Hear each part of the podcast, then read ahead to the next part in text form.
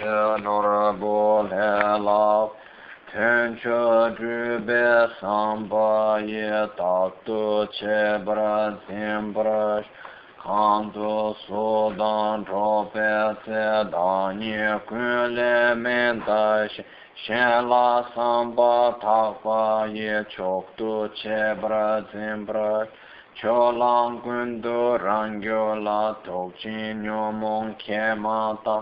da shen la sam ba ta pa ye chok tu che bra zim bra cho lang kun du rang yo la tok chin yo mong kye ma ta da she ma rong che be na tsen ta dong ne dok bra sho ran shi nye be sim che ni dik du dik du tra pe. Num tong se rin chen ter dan che ba shi nye ba ka we che zin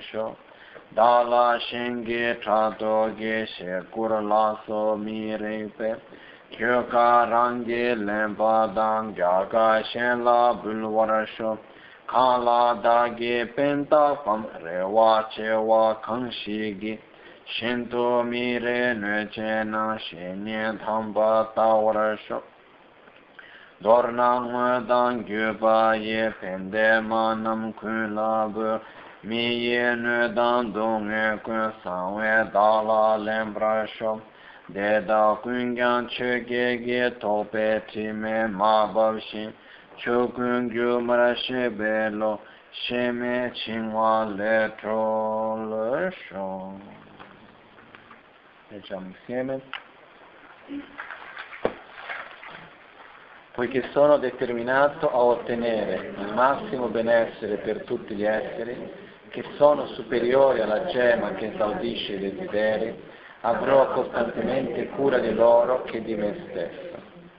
Quando sono in compagnia di altre persone, considererò me stesso come il meno importante e nel profondo del cuore mi prenderò cura di loro, come se fossero gli esseri più elevati. Esaminando con attenzione la mia mente, in tutte le azioni che compio, affronterò e eliminerò il suo pronto ogni difetto mentale prima che possa nuocere a me stesso e agli altri. Quando devo affrontare un essere malvagio, preda di intense sofferenze e gravi mancanze, mi terrò caro un simile individuo, così raro a trovarsi, come se avessi scoperto un prezioso tesoro.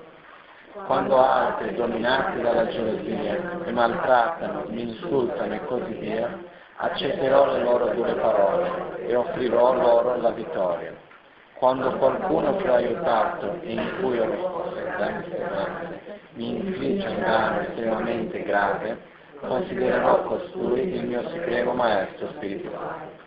In breve, offrirò i benefici e la felicità a tutte le madri e esseri senzienti, sia in questa vita sia nel futuro. In segreto prenderò su di me ogni male e ogni sofferenza delle mie madri Inoltre, non avendo contaminato tutto ciò con l'impurità degli otto segmenti mondani e percependo ogni fenomeno come illusorio, privo di attaccamento, mi libererò dalla schiavitù dell'esistenza condizionata. Okay. Sta funzionando questo?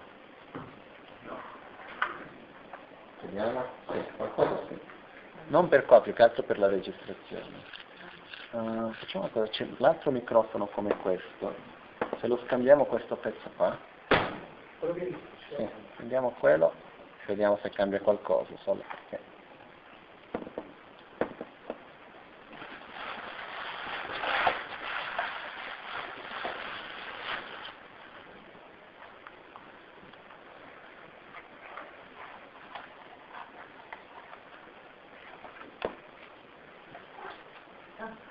Solo quello? No, no, no, no.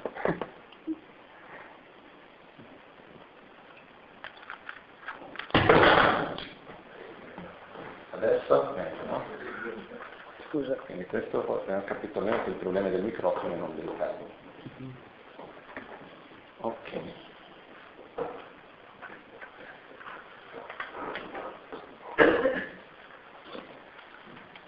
Quando altri, dominati dalla invidia, effettivamente, perché in tibetano la parola più che gelosia è invidia. E non, non lo so perché, ma in tantissimi testi, quando avviene la traduzione, c'è questa confusione tra invidia e gelosia. Ci sono due cose diverse. No? L'invidia è il sentimento che noi abbiamo verso di qualcuno che possiede qualcosa di buono che noi vorremmo avere e quindi sviluppiamo una avversione verso colui che la possiede perché lui ha qualcosa che io vorrei avere e non ho. È un sentimento abbastanza pazzo, secondo me, abbastanza... No? Colpa c'è lui che c'è qualcosa che io vorrei avere perché devo avere avversione verso... Però vabbè, lasciamo stare.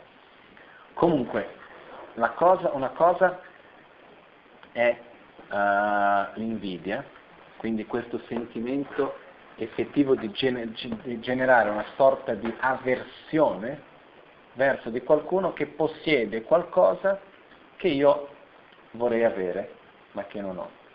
Sia questa una situazione materiale, materiale sia questo possedere una persona, se fosse possibile possedere qualcuno, però che abbiamo, comunque creiamo questa illusione, eh, sia questo l'avere una posizione sociale o qualunque altra cosa di questo genere. No?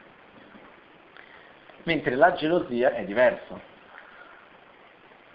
La gelosia è quando io credo di possedere qualcosa e io vedo il pericolo che qualcun altro possa prendere quello che io ho o che o, o in qualche modo vada a usufruire di quello che io credo che sia mio e quindi l'altro non ha il diritto di usare. No? Quindi è abbastanza diverso come sentimento. In questo caso effettivamente più che la gelosia è l'invidia, però quello che accade è che noi nella tradizione eh, in eh, tibetano la parola gelosia effettivamente devo andare a ricercarla perché io non la conosco. Però di solito quando si traduce si traduce tanto spesso come gelosia quanto come invidia. Però il significato specifico della parola in tibetano chato, come si usa qua, fa riferimento all'invidia, in modo proprio particolare. Però volendo mettere insieme la gelosia possiamo anche metterla, non è un problema. Comunque, quando altri, qualcuno, preso dall'invidia verso di noi, ci maltrattano, perché di solito la gelosia si va a maltrattare più non l'oggetto per il quale stiamo gelosi, ma colui che cerca di possedere l'oggetto per il quale io sono geloso. No? Però la gelosia non è verso, per dire, io ho la bottiglia e il bicchiere. Sono geloso del bicchiere, per questo non voglio che la bottiglia si avvicini però il sentimento di gelosia è principalmente è verso il bicchiere, non è verso la bottiglia, verso la bottiglia io vado a sviluppare avversione. Perché? Perché è mia e nessuno si può avvicinare, solo io la posso usare e nessun altro. Perciò, mentre eh, la um, invidia è qualcosa di ben diverso. Per questo, in questo caso è principalmente l'invidia, quindi quando altri, dominati dall'invidia, mi maltrattano, mi insultano e così via. Ossia, penso che sia già successo a qualcuno di voi che qualcuno vi abbia trattato in un modo, diciamo, non carino. No? Eh, abbiamo avuto abbastanza opportunità nella nostra vita affinché qualcuno ci trattasse in un modo non gentile, anche dall'invidia. Eh, Qua ci entrano due cose molto velocemente. Una cosa è se qualcuno è invidioso di me, è un problema suo. Nel senso, se qualcuno sta male perché io ho qualcosa che quella persona non può avere, perché non ha creato le cause per averle, uh, eccetera, eccetera, è già successo come che qualcuno fosse invidioso di qualcosa che io avessi, però poi dopo se vai da quella persona e dici ok, vuoi anche tu avere questo, bene, però guarda che devi fare questo, quello, quell'altro. Ah no, a questo punto non lo voglio, però comunque vorrei averlo. Non è, così non funziona bene, no? Però quello che succede, se qualcuno è semplicemente invidioso, diciamo, e non viene a farmi niente direttamente, nel senso che non è che va a crearmi delle problematiche dirette, sì problemi suoi. Effettivamente mica devo soffrire per quello. Mentre invece spesso abbiamo comunque questo atteggiamento di dire no, ma perché devono essere così invidiosi di me? Cosa ho fatto io contro di lui che lui deve essere invidioso di me? Non è che noi abbiamo fatto qualcosa contro qualcuno perché quella persona deve essere invidiosa di noi, è il contrario. Noi abbiamo qualcosa di bello per il quale noi dobbiamo ricevere. Se qualcuno è invidioso di noi vuol dire che qualcosa di buono abbiamo. Anche se esiste anche l'invidia per delle cose che io personalmente non invidierei mai. Comunque, quello che succede qua principalmente è quando succede che qualcuno ci tratta male, sia per l'invidia, sia per altre ragioni, accetterò le loro dure parole parole e offrirò loro la vittoria. In tibetano è un pochettino diverso. Dalla Shenge Tatoki, Shekur Laksu Mirikpe, Kyonka Rangi Lembadan, Gyaga Shenlabuasho. In poche parole è, quando succede che qualcuno viene a discutere, a parlarmi in un modo violento, ma principalmente entra molto la parte della discussione in questo, discussione non nel buon senso della parola, nel cattivo senso della parola che viene a litigare in, qualche, in qualche modo.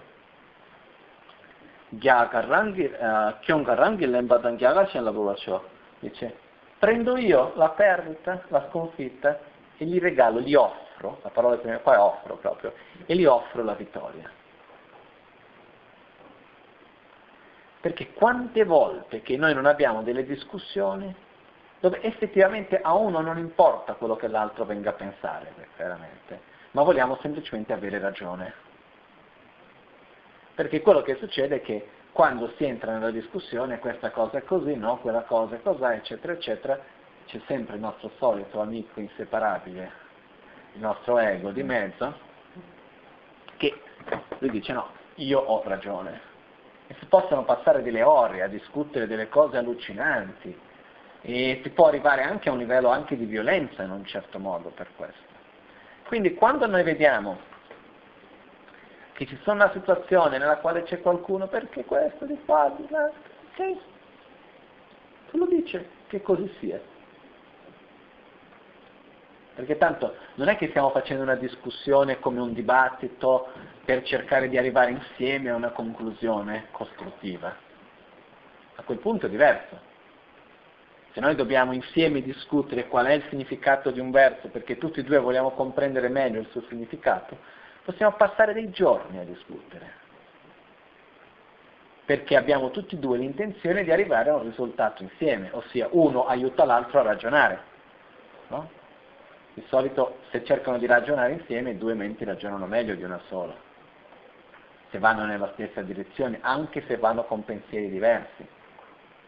Quindi uno aiuterà la diversità, si unisce, si crea, da, da una forza molto più grande. Però quando diventa una discussione, sempre, sempre il semplice fatto di discutere, dove non c'è l'intenzione di costruire qualcosa insieme, che me ne frega a me alla fine dei conti di essere quello che ha avuto ragione, essere quello che dice l'ultima parola, no?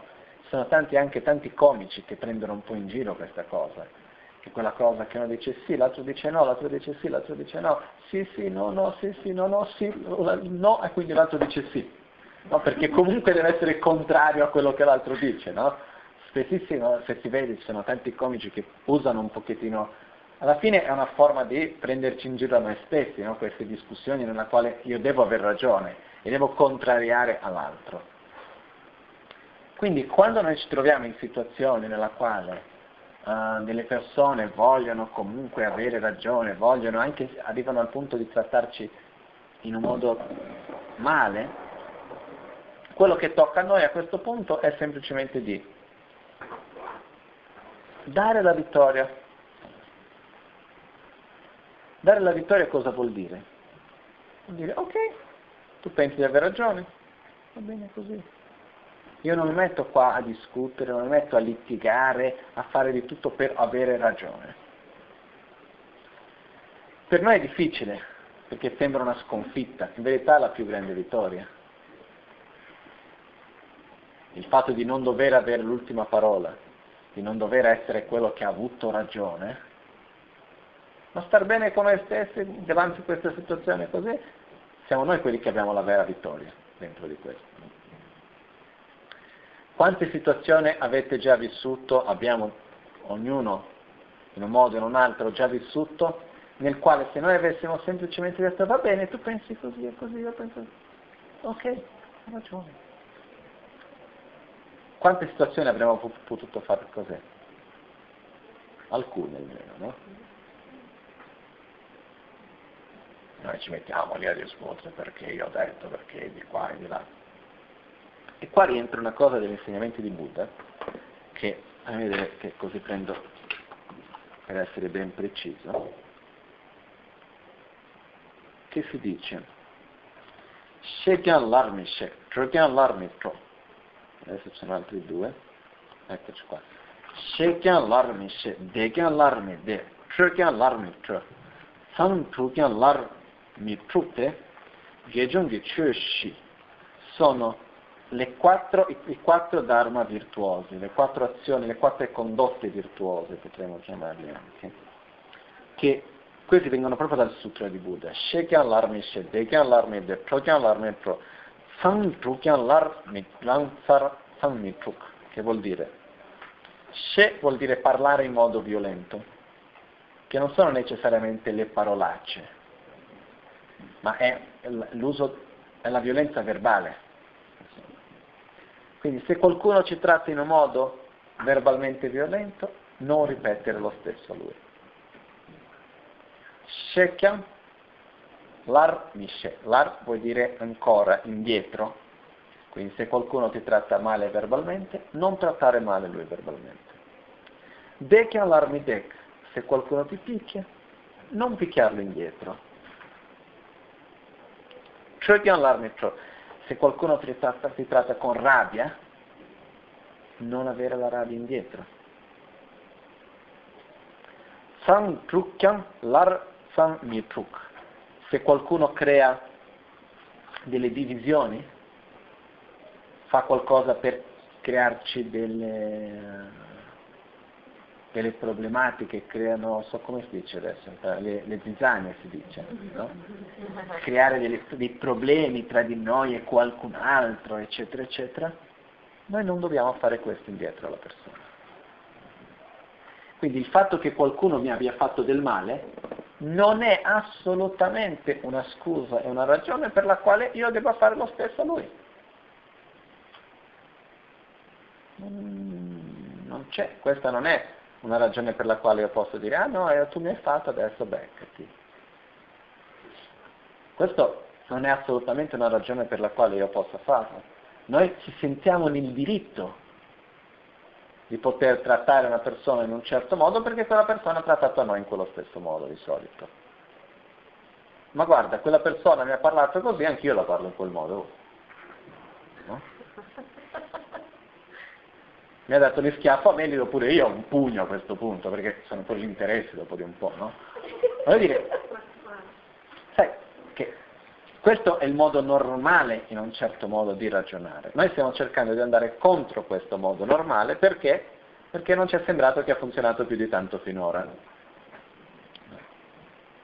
Per questo io avevo visto un documentario che mi rimasto, mi ha colpito molto, di alcuni, un centro dove davano educazione ai bambini in America, un centro estivo, dove davano educazione abbastanza estremista ai bambini. E insegnavano ai bambini che devono fare la guerra santa contro i musulmani. Che si deve insegnare ai bambini a fare la guerra santa contro i musulmani. E a un certo punto viene il, questa persona che faceva il documentario chiede scusi, ma voi non dite che ci sono degli estremisti musulmani che proprio insegnano ai loro bambini a che tutto quello che non è come pensano loro è sbagliato, che li devono distruggere, questo non va bene? Hanno detto sì, però loro continuano a insegnare ai loro bambini in questo modo, se noi non facciamo lo stesso, come potremo riuscire a superarli, a, a confrontarli, eccetera, eccetera, no? Per questo è un ragionamento Questo va a un estremo. Però di solito quello che accade è tu mi hai fatto e lo faccio a te, anche se quello che tu mi hai fatto io penso che non sia giusto. Per questo quello che accade è la necessità che abbiamo di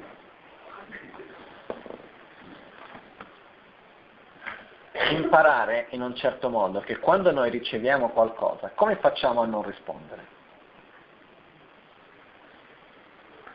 Come si fa a non rispondere quando qualcuno ci tratta in un modo violento, senza però allo stesso tempo andare anche a creare un problema per noi stessi in più?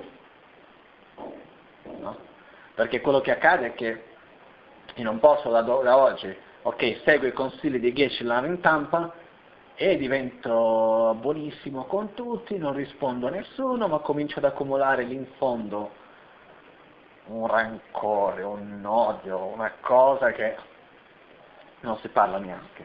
Questo non funziona mica. Perché ci sono delle persone che hanno dovuto subire diverse situazioni di sofferenza e per una sensazione di impotenza non hanno reagito.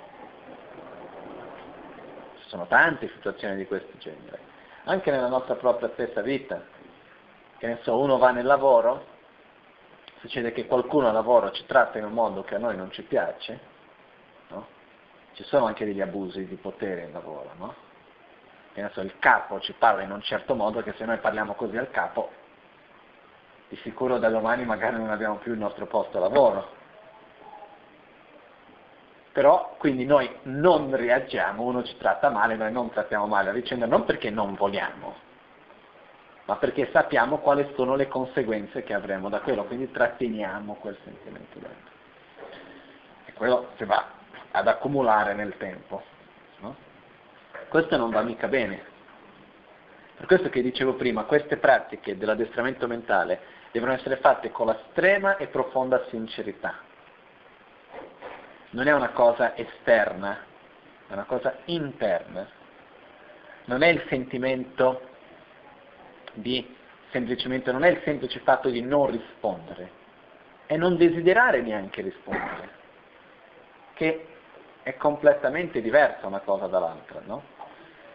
Per questo quello che succede qua è, qualcuno mi tratta in un modo con violenza, ok? Mi dispiace? Sì.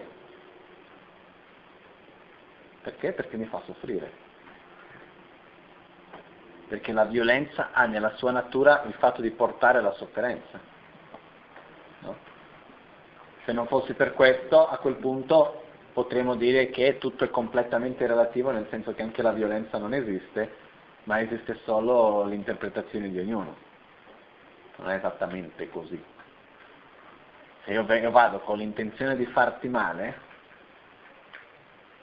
e faccio qualcosa per farti male, sono pure bravo in quello che faccio,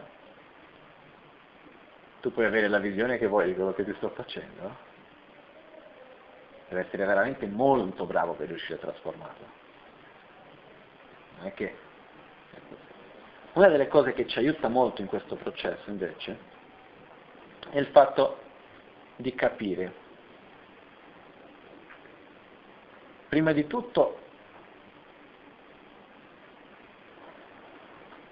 avere una chiarezza del metodo.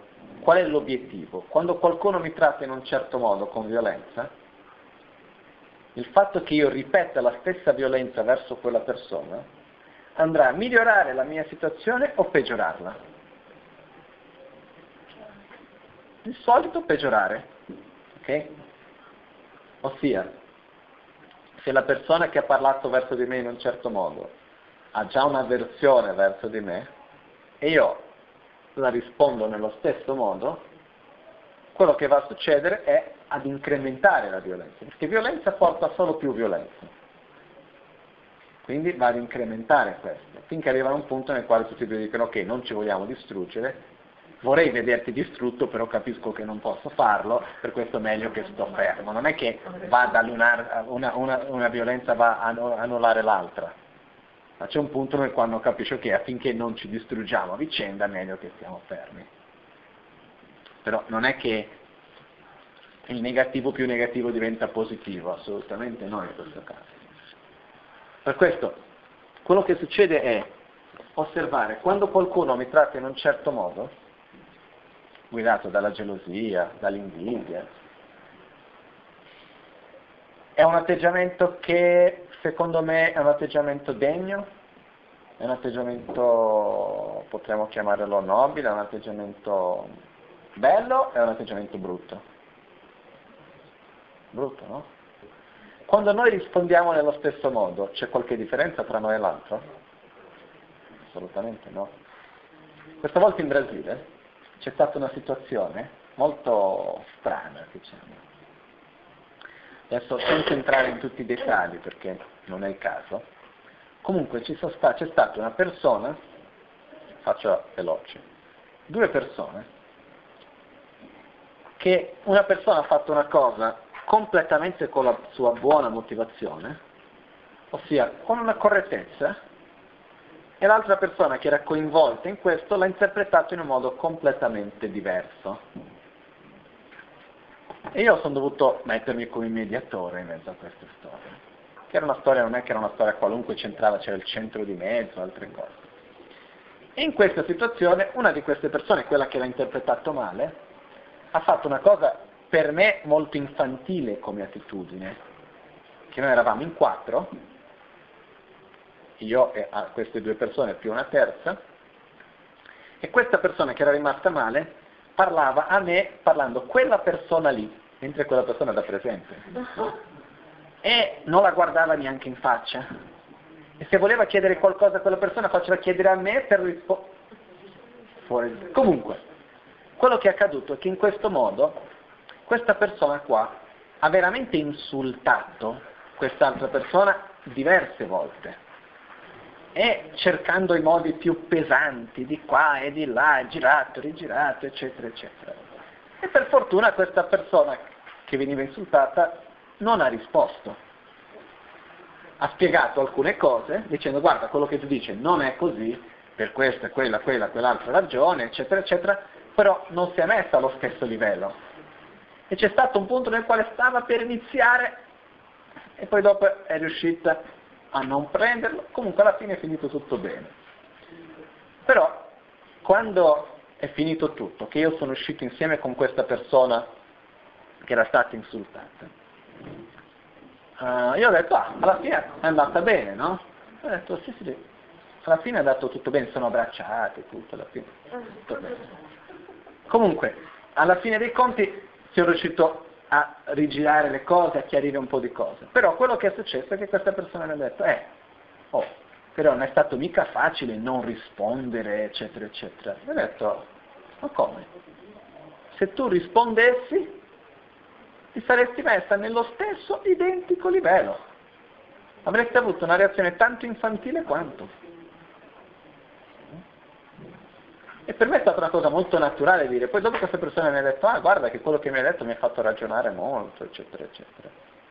Perché quando qualcuno ci tratta in un modo violento, se noi rispondiamo nello stesso modo, ci mettiamo allo stesso identico livello. Non c'è più differenza tra uno e l'altro. Io posso dire no, ma io inizialmente non ho fatto niente a lui, stavo solo rispondendo a quello che mi ha fatto però comunque sto usando gli stessi mezzi. Per questo, prima cosa è, se noi non vogliamo essere come l'altro, meglio non agire come lui. Prima cosa. Seconda cosa, questo tipo di reazione non fa altro che aumentare gli effetti negativi, non è che li diminuisce. Io ho avuto anche un'esperienza mia personale, tanto tempo fa, che io la mia natura è di essere sempre molto calmo. Uh, è molto molto difficile qualcuno vedermi gridare o fare qualcosa di questo genere, veramente le pochissime volte che ho fatto l'ho fatto forzatamente perché cercavo di fare qualcosa a muoversi in un certo modo. E c'è stata una volta che con una persona tanto tempo fa, io a quella persona lui avevo detto guarda, questa cosa l'avevo spiegato la stessa cosa mille volte e non faceva nessun effetto e si ripeteva la stessa cosa e si ripeteva la stessa cosa e si ripeteva la stessa cosa. Finché un giorno ho detto vabbè, spiego in un modo carino, non capisce. Proviamo un modo diverso. Mi sono messo a gridare, però dovevo fare la cosa fatta bene, no? Perché sennò sembrava una barzelletta. Uno che non mi ha mai visto gridare doveva fare, quindi ho gridato veramente, ma tutto la mano, ho fatto, era un, un piccolo teatrino in un certo modo che stavo facendo. Ha funzionato, nel senso che la persona ha capito, almeno ha smesso di avere quella reazione che stava avendo, eccetera, eccetera. Passa un po' di tempo, mi ritrovo in una stessa situazione, un'altra volta. La prima volta mi è stato difficile reagire in quel modo, era una cosa molto forzata. La seconda volta che ho reagito uguale, più facile, non tanto difficile. Una volta, un'altra volta ancora, dopo di un bel po' di tempo, era passato del tempo, non è che era così. Mi sono trovato nella stessa situazione un'altra volta e mi stava venendo più che spontaneo di avere quel tipo di reazione. E a quel punto ho detto no, mai più perché noi certe volte ci abituiamo, non certe l'abitudine viene subito. Io faccio l'esempio di me stesso che da quando sono nato, che mi ricordo, non ho mai avuto la tendenza di uh, rispondere gridando in un modo violento. È bastato farlo una volta in un modo meccanico, per dire forzato, perché la seconda venisse meno difficile e che la terza mi stesse già venendo più facilmente. Quindi bisogna stare molto attenti perché le abitudini si creano così, molto facilmente. Per questo quello che accade in questo caso è se noi cominciamo a reagire in un modo violento alle situazioni di disagio, sofferenza, violenza che noi viviamo, quello che succederà è che questo aumenterà sempre più, finché arriverà un punto nel quale noi non saremo quello a reagire, ma saremo quello ad agire in modo violento. Perché inizialmente tu mi tratti con le parolacce, io ti rispondo con le parolacce. Dopo la terza, quarta volta, io ti tratto direttamente con le parolacce, tanto tu mi risponderai e continuiamo, andiamo avanti. No? Per questo dobbiamo stare molto attenti con questo gioco. Queste sono alcune delle ragioni per la quale quando qualcuno ci tratta in modo violento, invece di stare lì a discutere e a fare e a dover ripetere nello stesso modo, diciamo ok, tieniti tu la piuttosto. Se noi vedessimo il male che facciamo noi stessi quando abbiamo delle azioni violente, nello stesso modo che noi vediamo, che ne so, un taglio che facciamo al nostro corpo, no? Se noi prendiamo un coltello, perché che noi non prendiamo un coltello e lo passiamo così nel braccio? Per quale ragione? Ma perché? Perché una volta l'abbiamo già sofferto. Ci siamo già tagliati qualche volta nella nostra vita, quindi sappiamo che il taglio fa male e per questo sappiamo che il coltello taglia, per questo non mi voglio tagliare, giusto? Se noi avessimo la stessa chiarezza che abbiamo la chiarezza del coltello, il male che ci fa tagliarci con un coltello, il male che fa a noi stessi, gli atti di violenza che noi facciamo, non li faremo mai più. Però non abbiamo questa chiarezza. La quantità di meriti, di energia positiva che con tanta fatica facciamo, quanto ne distruggiamo quante impronte di violenza che noi mettiamo nel nostro stesso continuo mentale e tante altre cose. Per questo, eh, visto che noi non vogliamo diventare così, avere sempre più reazioni di violenza, certe volte è meglio perdere qualcosa di materiale. Okay? A me mi è già successo una cosa che prima succedeva alcune volte, ma mi è già successo più volte, di essere in una situazione durante un viaggio, che ne so dove, nella quale una persona ha un'idea, io ho un'idea diversa, per esempio su quale strada prendere. Succede, no? Uno dice andiamo dalla montagna, l'altro dice no, andiamo dall'altra parte. Andiamo di qua, andiamo di là, andiamo di qua. È mai successo a qualcuno di voi di litigare per una ragione di questo genere? Discutere? No? O questa o di qualunque altro tipo, nel quale una situazione anche materiale nella quale dicono no, questo è mio, no, è tuo, lo voglio io, lo voglio te, dobbiamo dividere in questo modo, no, dobbiamo dividere in quell'altro modo. Non è mai successo di dover dividere qualcosa con qualcuno? Io devo dividere questo, noi dividiamo e io dico no, questo pezzo è mio, no, questo pezzo è mio, perché? Perché io ho questo diritto, no, perché tu hai quel diritto. È mai successo? È mai successo di dover... Uh, su, da quando siamo bambini, eh? E litigare per questo? E avere delle reazioni violente per queste cose? alla fine dei conti, se noi prendiamo e diciamo ok, io effettivamente preferirei questo pezzo qua, però cosa mi costa di più? Se io metto sulla bilancia dove guadagno di più? La differenza che ho tra questi due, quindi avere quello che voglio, è più pesante, vale di più? O il peso del dover litigare e alla fine finire a dover avere reazioni di violenza e cose di questo genere. Cose di questo genere. Cosa pesa di più? Spesso conviene dire ok, vuoi la vittoria, prendetela. Piuttosto che metterci lì a litigare, a stare, a disfare. Che poi dopo perché? Riuscissimo semplicemente a discutere in un modo pacifico, carino, è una cosa questo non vuol dire che noi non dobbiamo assolutamente stare vicino a quello che noi chiamiamo i nostri diritti o le cose che eh, noi vogliamo, non è quello. Possiamo parlare in un modo pacifico. Se queste cose ci portano ad arrivare a avere reazioni di violenza, meglio lasciare stare. Perché quello che ci porterà alla violenza è molto, ma molto più grande però negativamente, di beneficio che noi avremo di riuscire a ottenere quello che vogliamo ottenere. Per questo, quando altri, dominati dalla gelosia, dall'invidia, mi maltrattano, mi insultano e così via, accetterò le loro dure parole, che in verità più precisamente sarebbe accetterò la sconfitta e offrirò loro la vittoria. Ok? Viviamo una vita molto più rilassata in questo modo.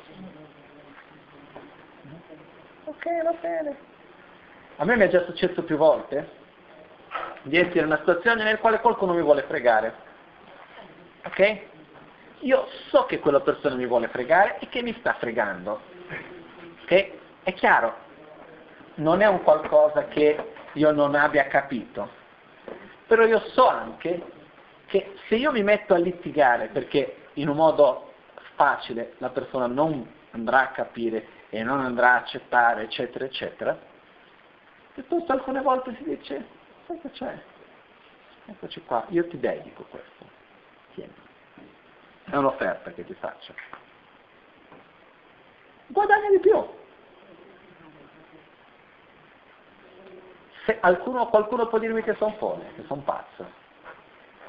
Però per me funziona alla fine dei conti, perché l'energia che si va a perdere per stare lì a discutere una cosa o un'altra è molto peggio che ottenere quella cosa lì alla fine non dura niente. Per questo spesso dare la vittoria all'altro è la nostra vittoria. Poter dare la vittoria con gioia, non con un modo così. Non senza avere la sofferenza, vedi, quello lì però l'ho dato adesso, vedi che io sto perdendo. No, dà con piacere. Okay? Scusa Lana, Prego. a volte è come è nel mio diritto, se è un diritto che è vero, magari ci siamo accordati ad esempio per un 20, un 20. rinunciare a questo 20 ipotetico per me è come un tradire la verità, quindi è come... Quello che accade è questo, quello che noi dobbiamo vedere sono quali sono le condizioni che sono intorno a questa situazione. Quindi quello che accade qual è? Prima di tutto la verità è relativa. Per cui c'è bisogno di vedere chi c'è dall'altra parte, qual è l'intenzione che ha, fino a che punto noi possiamo riuscire a capirla. Quindi vedere l'intenzione dell'altro. La cosa importante è avere la chiarezza, dire ok guarda, io per questa, quella, quella e quell'altra ragione ho questo diritto. Questa cosa così dovrebbe essere mia. Ok?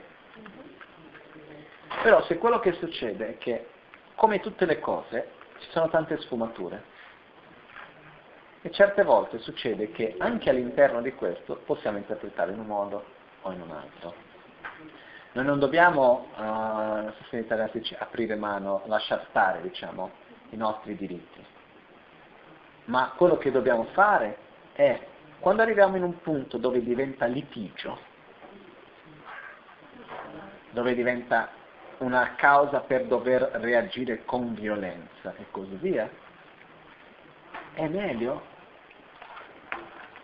Se quella è una cosa così importante per noi, e noi vogliamo prenderci questo carico, è una scelta che facciamo. Però spesso, ma anche nelle cose piccole, certe volte nelle cose più grandi, ci conviene dire ok, prendetele voi. Faccio un esempio mio personale. Io, per ragioni varie, che adesso non mi metto qua a raccontarvi, perché non, non è il caso, magari un giorno ve li racconto anche, però non, non, è il momento e non è il caso. Non peraltro, non perché voglia nascondere qualcosa, ma semplicemente perché farebbe generare avversione a qualcuno e questo non mi fa piacere. Uh, per delle ragioni varie, io ho dovuto lasciare il monastero. Okay? Ragioni 100% ingiuste. Nel senso, io non ho mai rotto una regola del monastero, io non ho mai fatto niente che io dovesse andare via. Non ho fatto nulla contro di nessuno, eccetera, eccetera, eccetera. Però quello che è accaduto è che per delle altre condizioni che io personalmente non c'entro nulla, ma purtroppo mi sono trovato in mezzo, ragioni politiche principalmente, e ho detto ok, tu qua non ci stai più. Avrei potuto fare qualcosa? Tanto. Avrei potuto rispondere indietro, avrei potuto andare nei giornali, avrei potuto eh, cercare addirittura anche da un punto di vista legale, avrei potuto fare tanto. E anche avrei potuto anche riuscire a sconfiggerlo, se era per questo, se avessi, io avessi questa intenzione. Perché dal mio lato avevo ragione, avevo il torto. Però che cosa avrebbe comportato fare tutto questo? Avrebbe comportato per me andare contro i miei principi, avrebbe comportato per me comprare una lotta nella quale io non, non sono mai entrato, per dire se tu c'hai qualcosa contro di me è un problema tuo, io non devo avere qualcosa contro di te. E avrebbe comportato investire la mia energia, il mio tempo, le mie risorse in qualcosa che non porterebbe nessun risultato effettivamente positivo. Quindi quello che ho fatto adesso va bene, volete così, che sia così. Prendete quello che volete, senza mai dire una parola contro. Beh, mi è venuto voglia certe volte di dire una cosa piuttosto che un'altra. Alla fine uno pensa e dice ok, ma se faccio questo che beneficio porto? Il problema qual è? È che spesso noi guardiamo di più al mezzo che al risultato. Spesso noi ci diciamo più che altro, tu mi hai fatto questo, quindi io devo reagire. Invece di stare pensando la mia reazione a quale risultato porterà, per me e per l'altro. Ok? Chiaro questo? Quindi, la mente rivolta come al risultato? La mente è rivolta al risultato e non al mezzo. Quindi cosa succede? In questo caso mio, per esempio. Io ho perso delle cose, tanto, veramente tanto. Se faccio la lista delle cose che ho perso, sono tante. erano importanti per me, molto, e così via. Però dall'altra parte, cosa avrebbe successo? Se io avessi avuto una reazione di un certo tipo, o meglio, dello stesso tipo che l'hanno avuto verso di me, quale sarebbe il risultato che io avrei ottenuto? No, no, no, risultato finale, ultimo. Non sarei mai riuscito a ottenere quello che veramente io volevo, prima cosa. È come in una famiglia. Si litigano tra fratelli e alla fine per ottenere un pezzo di terra piuttosto che una mezza casa o qualcosa del genere che alla fine non farà tutta quella grande differenza nella propria vita, si va a litigare per vita con un fratello o una sorella. Quindi alla fine ho ottenuto qualcosa, però ho perso molto di più di quello che sono riuscito ad ottenere. Quindi dobbiamo mettere sulla bilancia queste cose. E spesso conviene dare la vittoria all'altro per non andarsi a comprarsi tanti altri problemi che vengono insieme dopo. È quello. Okay? Quindi quando siamo davanti a situazioni con persone che per una ragione di invidia, di attaccamento, di desiderio, fanno degli atteggiamenti scorretti nei nostri confronti, invece di comprare la loro lotta, sì, compre, comprare nel senso di, questo è molto brasiliano come termine, nel senso che noi in Brasile noi diciamo se uno non due non brigano, se uno, uno, se uno non ha voglia due non litigano. E quindi eh, quello che noi diciamo è se quando qualcuno mi viene con un problema io entro in quello, è come se stessi comprando il suo problema, io vado e gli dico ok, voglio far parte di questo, no? Invece ok. Qua. Però quello che accade, purtroppo, non è purtroppo, la realtà, che la nostra vita non è che dipende solo di noi. Noi dobbiamo interagire con le persone. Quindi alcune nostre scelte dipendono anche da altre, alcune nostre situazioni dipendono anche da altri. E quando gli altri vogliono andare in una direzione diversa di quello che vogliamo andare noi, certe volte possiamo comunque riuscire a eh, convincere, a cambiare la situazione verso il nostro lato. Ma altre volte è meglio dire ok, tenga lei. E io uso la mia vita e le mie risorse, quello che ho in un modo bello, in un modo positivo. No? Dico, io nella mia famiglia ho visto tante situazioni di questo genere. Faccio un esempio solo. Poco tempo fa miei, è, no, è, morta la mia bisnonna, okay, con 100 anni. Quante di quelle storie non sono venute fuori per una collana di perle? Ma non tra le figlie, tra il figlio e le figlie, una roba fuori. Quindi è vero che c'era uno dei figli che era molto avaro, che voleva tanto qualcosa che non era di diritto suo, è vero. Sono riusciti a fare in modo che lui non avesse quello che lui voleva ma che non era del suo diritto? Sì, sono riusciti. Ma dall'altra parte cosa è accaduto? Non si parlano più. Dei nipoti non si parlano più col zio, non si parla più col fratello, e di qua e di là. È chiaro che nulla viene dal nulla, c'erano tanti altri problemi già prima sopperati che vengono fuori tramite la collana di perle, no? Però quello che succede comunque è che certe volte per noi stessi conviene dire ok, non sto qua a litigare. Quando invece ci sono altre volte che su delle cose uno in un modo molto pacifico, senza dover entrare con violenze, con cose di questo genere, può dire ok, se una cosa è veramente di mio diritto, io non devo lottare per averlo. Io devo solo essere fermo, risoluto e la cosa accadrà in quel modo lì.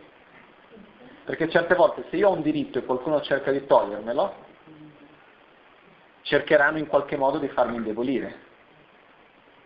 Se io rimango risoluto sul mio punto, questo è così, bene. Tu mi tratti con violenza, io non ti tratto con violenza. Tu mi vuoi male a me perché io voglio quello che è mio di diritto, io non voglio male a te. Però rimango su quello che è mio e in quel modo arriverò a quello che voglio. Però se quello è veramente il mio di diritto, io lo avrò. Senza, senza dover reagire in modo violento. Ok? Andiamo avanti.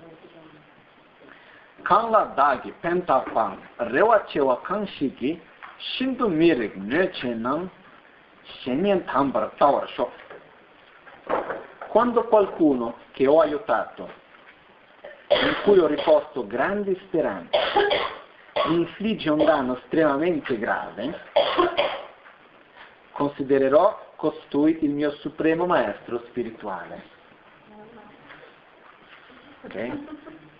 Non è facile, no? Questo cosa ci porta? Ci porta il fatto che quando noi facciamo qualcosa verso qualcuno di buono, lo dobbiamo fare con il semplice intento di fargli il bene. Basta. Non perché io voglio qualcosa in cambio, neanche il riconoscimento di una parola di grazia. Una cosa importante da capire è che in generale nessuno fa niente per niente. C'è sempre uno scambio. Quando lo scambio non avviene, c'è qualcosa che non va. Ok? Per questo se io ti aiuto a fare qualcosa, quando io ti faccio, do quell'aiuto, io ho un'aspettativa di qualcosa che tu devi dare a me. Se dopo tu non mi dai quello che io mi aspettavo, avverrà uno scontro tra di noi, un conflitto tra di noi. Okay? Così è tra genitori e figli, così è tra compagni, mariti e moglie, fidanzati, eccetera, eccetera, così è nel lavoro, così è ovunque. Anche nelle relazioni maestro-discepolo, in qualunque situazione che sia essa. Sempre che c'è un rapporto, anche se io vado in un negozio a comprare qualcosa, cioè, è uno scambio che viene fatto. Io ti do qualcosa affinché tu mi dia qualcosa indietro. Chiaro questo, no? Per esempio uno può chiedere, ah no, eh, vero, il genitore quando dà ai propri figli non vuole niente indietro, vuole rispetto, vuole che quello che lui venga, ha detto venga rispettato, eccetera, eccetera. Sono tante cose che vuole indietro, non è che non vuole assolutamente nulla indietro. Okay? Quindi quello che succede è che anche noi quando facciamo qualcosa vogliamo qualcosa indietro, però dobbiamo avere chiarezza che cos'è che io voglio indietro quando faccio qualcosa perché se no quello che accadrà, meno chiarezza abbiamo su quello che vogliamo indietro, più difficoltà avremo dopo. Ok? Per questo io ti aiuto perché?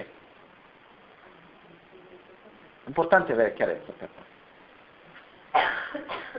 Quello che noi riceviamo indietro può essere anche la semplice opportunità di poter aiutarti.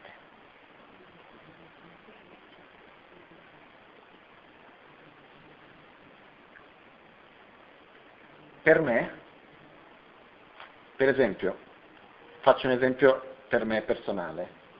Io sto qua a parlare del Dharma, ok?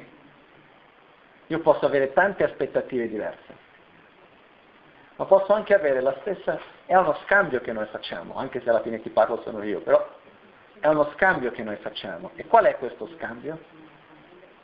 Io condivido da parte mia, io do a voi la mia esperienza, la mia conoscenza e quello che ho in questo senso.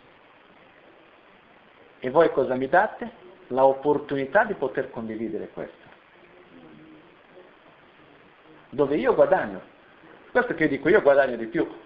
Io sono quello che ricevo di più. Io sono uno a dare, voi siete tanti a dare. Okay? E sempre avviene uno scambio, qualunque cosa venga fatta. Il problema dov'è?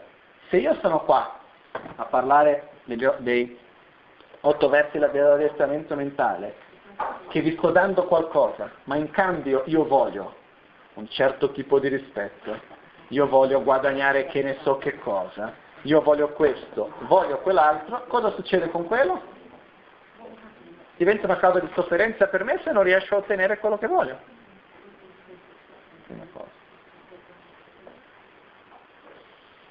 Diventa che dopo una persona a cui ho dato tanto, almeno penso di aver dato tanto, se la persona non mi dà quello che mi aspettavo indietro, io sento avversione verso quella persona.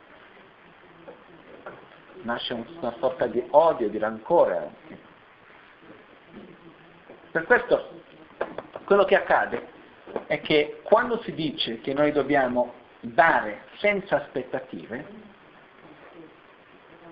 vuol dire che noi dobbiamo dare per la semplice opportunità di poter dare. Se noi chiediamo alle persone che noi vediamo tanto contemporanee quanto nella storia, che hanno dato tanto a tante persone, prendiamo un esempio che tutti conoscono come Madre Teresa di Calcutta, piuttosto che altre persone che hanno veramente dedicato la loro vita per, vita per gli altri, e noi gli chiediamo, ah, tutti devono essere molto grati a te, no?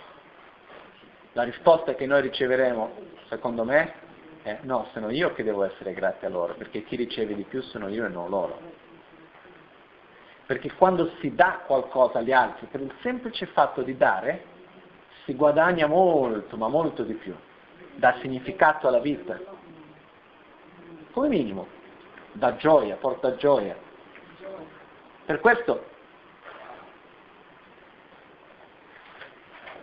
quando diciamo che dobbiamo dare senza volere niente in cambio, e senza volere niente di materiale in cambio, niente di mondano in cambio, ma ricordando che il semplice opportunità, opportunità di poter dare vuol dire già ricevere.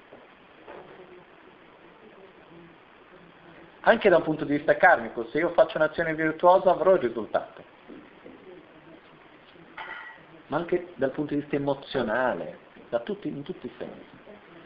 Per questo, se succede che io ho aiutato qualcuno molto, tantissimo, e poi dopo quella persona invece a cui ho creato grandi speranze nel senso che ho detto ah che bello questa persona, l'ho dato questo, quello, quello, quell'altro, quindi io creo speranze di quello che la persona mi deve dare indietro. E poi dopo trovo questa persona che mi tratta estremamente male, cosa devo fare?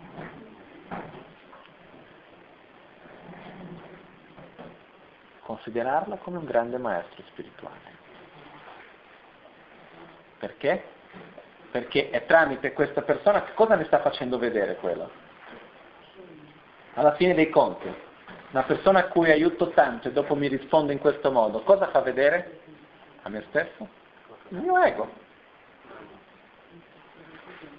Mi fa vedere che io tanto pensavo di essere bravo, buono, generoso, però alla fine volevo nient'altro ma che qualcosa intorno a me stesso.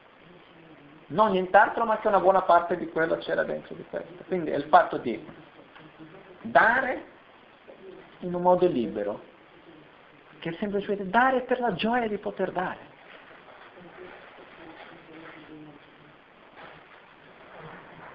Ricordandoci che noi non possiamo possedere nessuno, non possiamo indurre nessuno ad avere nessuna reazione come vogliamo noi.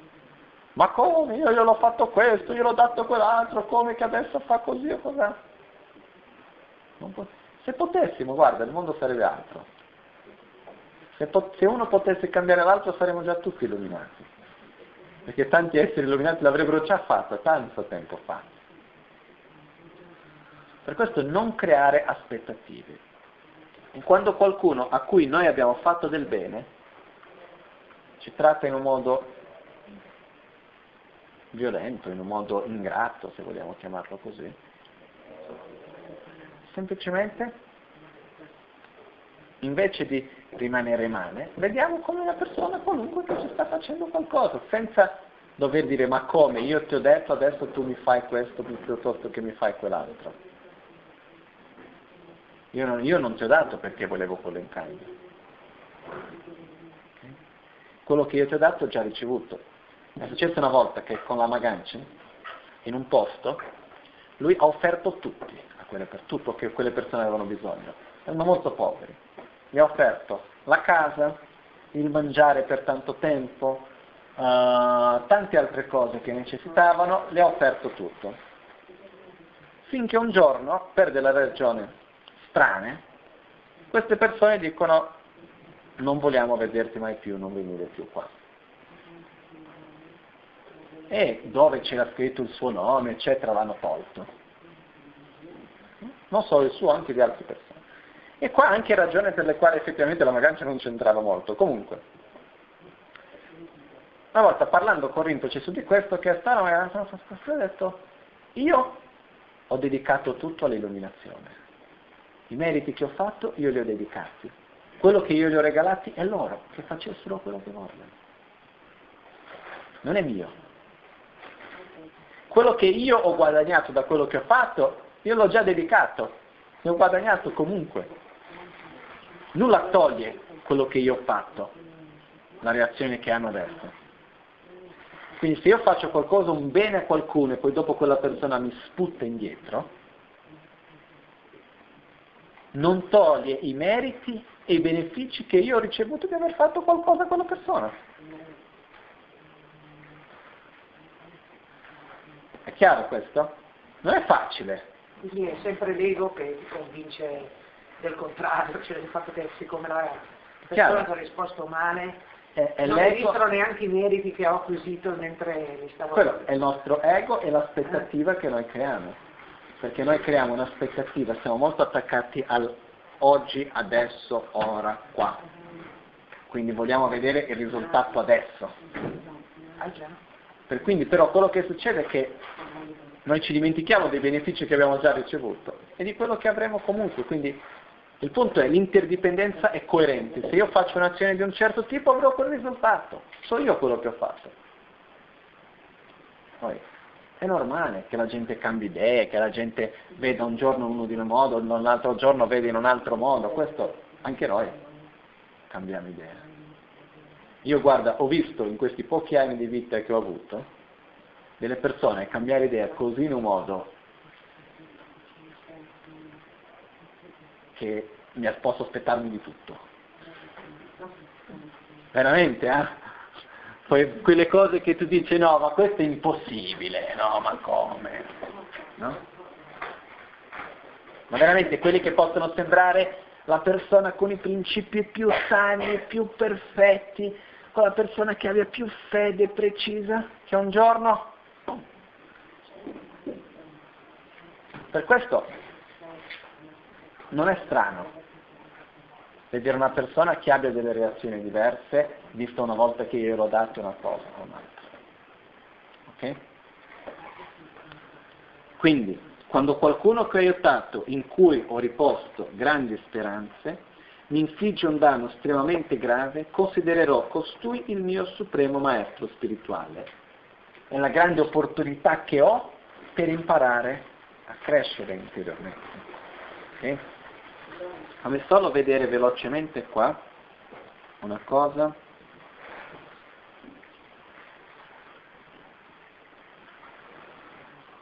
mage simche khanshi la dagi ngariya pen takwaan tado maomba pen dogyo rewa chewa khanshi gi shinto mirikpe lo drup chete rangshim ni.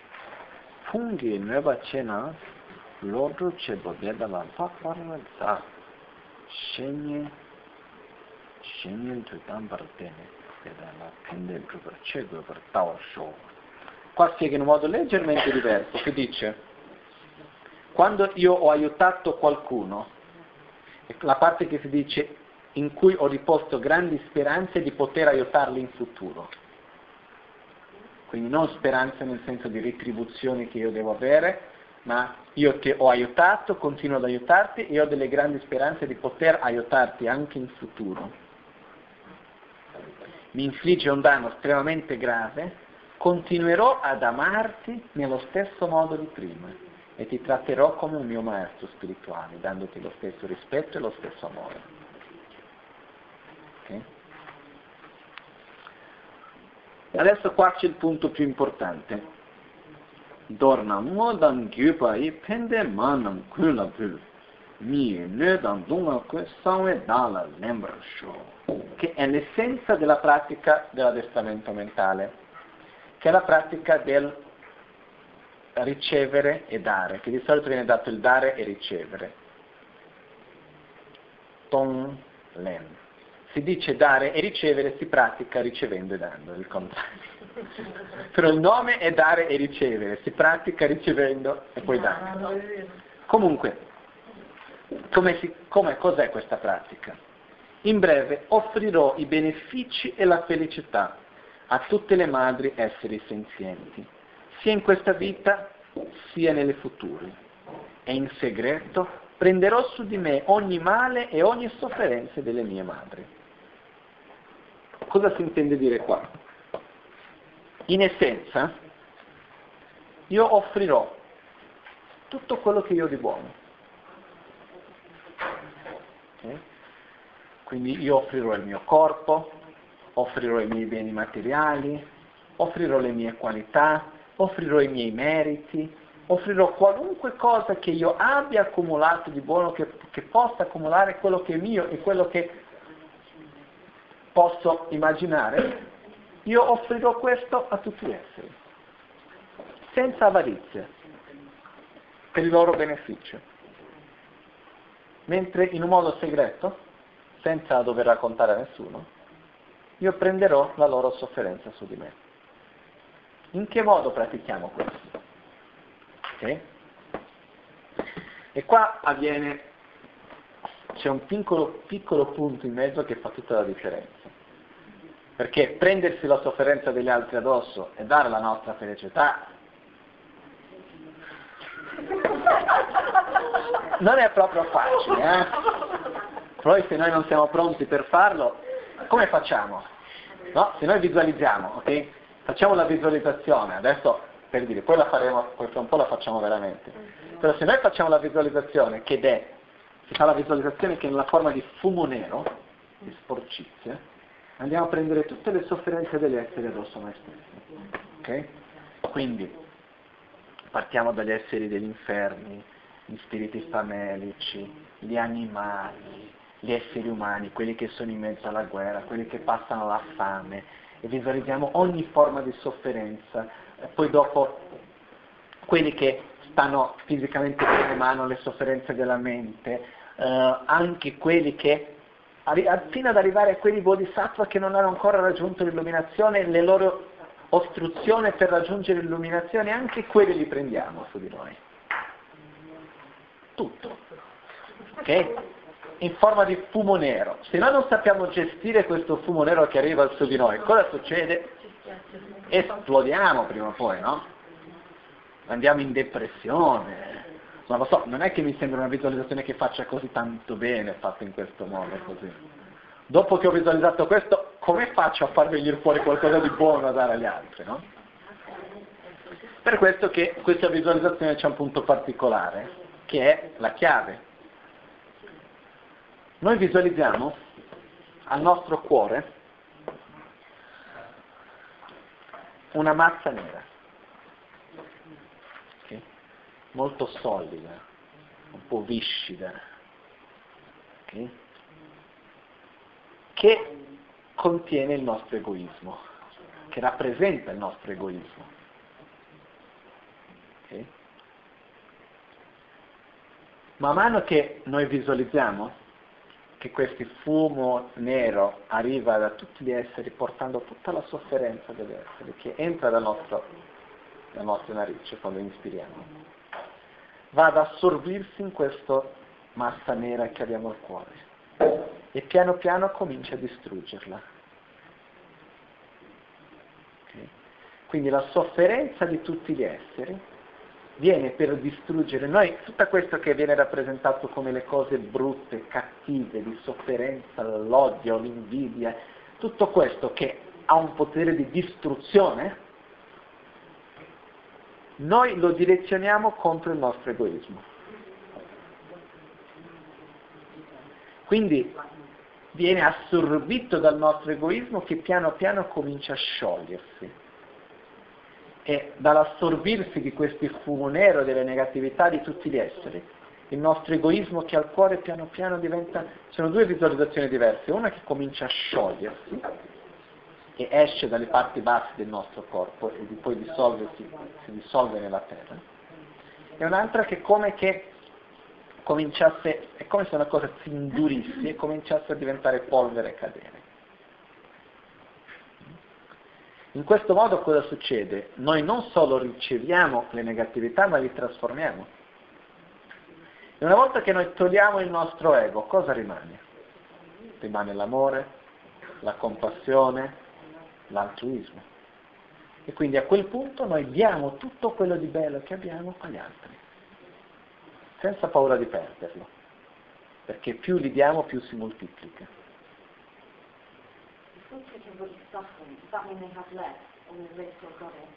Actually they still got it. Dice se noi prendiamo la sofferenza degli altri, se questo vuol dire effettivamente che loro hanno di meno. Effettivamente loro non hanno di meno, perché nessuno può togliere la sofferenza di nessuno. Quindi perché fare questo? Per distruggere l'egoismo. Il nostro. Alla fine, in tutto questo che abbiamo visto finora, dov'è il nemico che c'è sempre lì? Il nostro egoismo. Ma non è altruismo. No, sì, invece sì, perché quello che accade è questo. Uh, è altruismo per la seguente ragione. Quando noi facciamo questo, affinché questo possa effettivamente funzionare, meglio, aspetta, inizio, spiego da, una, da, un'altra, da un'altra parte. Parto. Tutte le nostre azioni nascono da un, una, da un punto, che è la nostra mente. Giusto? Se io non ho un sentimento di fare qualcosa, non lo farò mai. Giusto? Per questo, dov'è che deve nascere prima di tutto l'altruismo? Nei nostri sentimenti, nel nostro cuore, nella nostra mente. Giusto? Sentimenti. I pensieri nascono sicuramente nella nostra mente anche, ma anche i nostri sentimenti, l'amore, l'altruismo, eccetera, eccetera. No? Deve nascere interiormente, non in un modo esteriore. Non è dicendo parole carine e gentili che io divento una persona altruista. Per questo quello che accade qua è, quando io comincio a visualizzare che prendo la sofferenza degli esseri, ma lo faccio in un modo sincero, immaginando effettivamente che la sofferenza degli esseri viene tolta e che ogni essere viene liberato dalla sofferenza, quelli che hanno il freddo vengono liberati dal freddo, quelli che hanno il caldo vengono liberati dal caldo, quelli che hanno la fame vengono liberati dalla fame, quelli che hanno la gelosia, l'invidia, la paura, quel che sia, ogni essere viene liberato da quello che ha, in un modo sincero. Noi stiamo sviluppando l'altruismo. Poi dopo questo, che andrà come un antidoto diretto contro il nostro egoismo, si rispecchierà in un modo molto chiaro nelle nostre azioni. Okay? Però se noi non cominciamo dentro, non cambieremo mai fuori. Per vedere effettivamente se sta funzionando e vedere se i nostri atteggiamenti esterni stanno cambiando anche o no perché se no possiamo anche semplicemente meditare per sentirci meno in colpa per tutte le cose che facciamo, ma non funziona così. Quindi questa meditazione si fa insieme con il respiro. Okay? Quindi quando io inspiro, lentamente, io visualizzo che tutte le negatività degli esseri si assorbono al mio cuore nel mio egoismo, che va a distruggere il mio egoismo. Ogni negatività che viene va a indebolire l'egoismo. No? Che in inglese si dice anche self-cherishing, anche, che è il, l'autogratificazione, il volere sempre il bene solo a me stesso. E come abbiamo visto prima è la radice della nostra propria sofferenza anche. Quindi noi visualizziamo che questo viene distrutto. Non è l'ego, eh? non è che distruggere l'ego, l'ego esiste, l'ego è il sentimento del io e non c'è niente di male in esistere e, e esserci e avere la mia individualità, quello non c'è niente di male. Il problema è quando io divento il centro dell'universo, e quale tutto accade intorno a me e per me. Quindi, a quel punto, tutte queste negatività che vengono, e si può fare questa meditazione in un modo molto esteso anche, andando a visualizzare ogni tipo di essere con ogni tipo di sofferenza, dagli esseri più bassi del samsara, quelli che soffrono di più, fino a quel bodhisattva che sta quasi per raggiungere l'illuminazione. Cosa prendiamo da quel bodhisattva che ormai non è neanche più nel samsara? le impronte della sua ignoranza, che è l'ostruzione all'onniscienza, è quello che lo bloccano per non raggiungere l'illuminazione. Prendiamo anche quello. Prendiamo ogni cosa che sia come negatività che esiste in tutto l'universo. È come un'arma per distruggere il nostro egoismo, la nostra autogratificazione. Quindi inspiriamo, in questo modo va a distruggere questo sentimento e non è che quindi che gonfia, che io gli sto male o così via, ma è come se venisse assorbito, perché è molto densa questa, questo nostro egoismo, no? quindi riesce a assorbire molto. Man mano che viene comincia a sciogliersi, comincia a distruggersi e noi cominciamo a sentirci più leggeri. Quindi più negatività riceviamo, più leggeri diventiamo. Perché non è l'ego che riceve la negatività, ma è l'egoismo. Riuscite a capire la differenza tra uno e l'altro? No? E poi dopo, quando io espiro, visualizzo luce bianca che va a tutti gli esseri e si trasforma nell'oggetto di desiderio di ognuno. Porta il caldo a quelli che hanno il freddo, il fresco a quelli che hanno il caldo, il cibo a quelli che hanno fame, l'amore a quelli che si sentono soli, e così via, portando la saggezza per quelli che hanno l'ignoranza e portando ogni cosa che ognuno necessita. Inizialmente, a questo punto, noi visualizziamo prima che tutte le cose che noi abbiamo vengono distribuite per gli esseri. Quindi il nostro corpo, le nostre qualità, i nostri beni materiali, tutto quello che noi abbiamo. Quindi per quelli che hanno freddo, per i nostri vestiti, tutto quello che noi abbiamo. Poi dopo aumentiamo questo, moltiplichiamo con l'immaginazione, con tutto quello che ci sia nell'universo, che vada per aiutare ogni essere a liberarsi dalla propria ostruzione, dalla propria ehm, sofferenza. Una volta fatto questo, noi visualizziamo che davanti a noi c'è uh, Guru Buddha Shakyamuni, okay? una volta che il nostro ego si è completamente sciolto, abbiamo finito di prendere tutte le negatività, gli esseri stanno bene, contenti, felici, senza più nessuna ostruzioni, eccetera, eccetera. E qua sono due visualizzazioni diverse.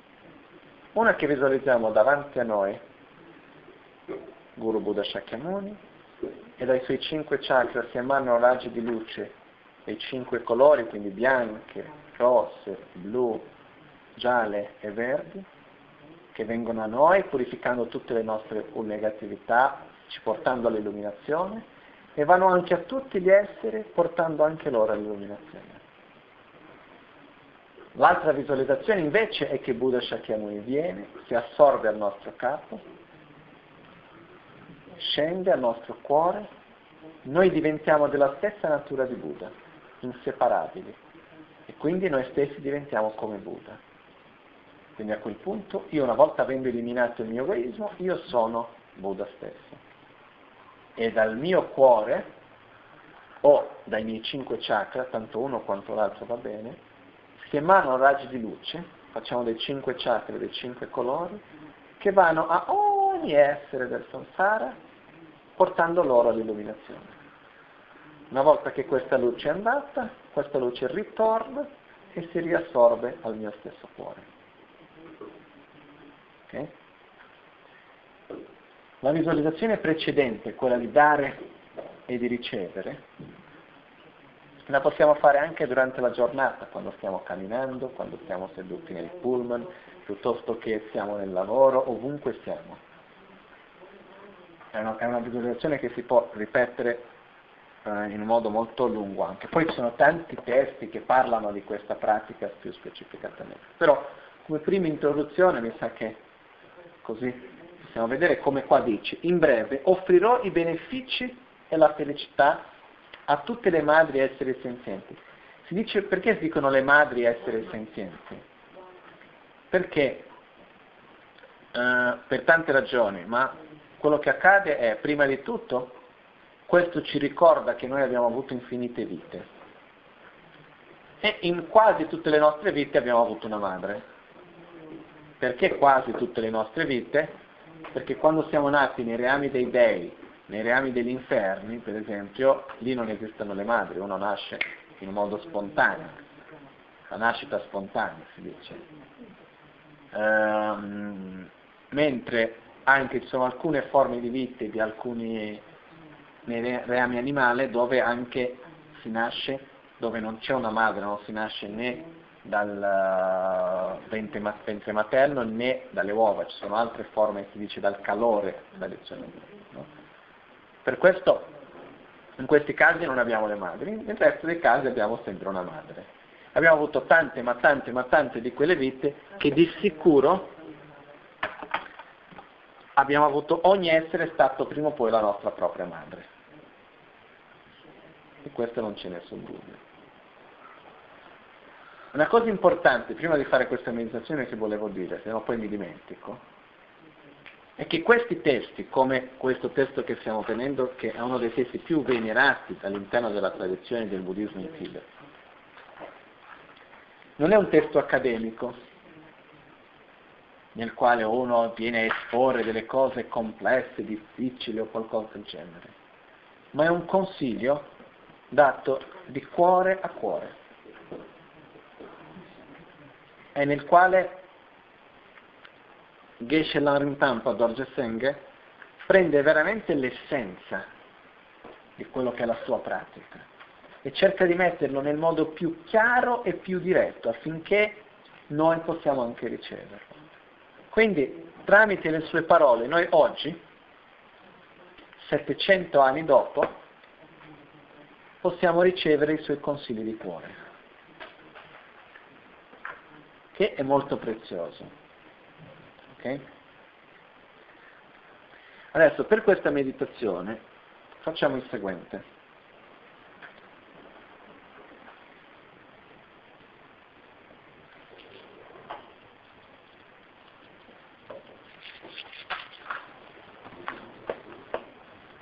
Uh, perché quello che succede anche è questo. Perché meditare?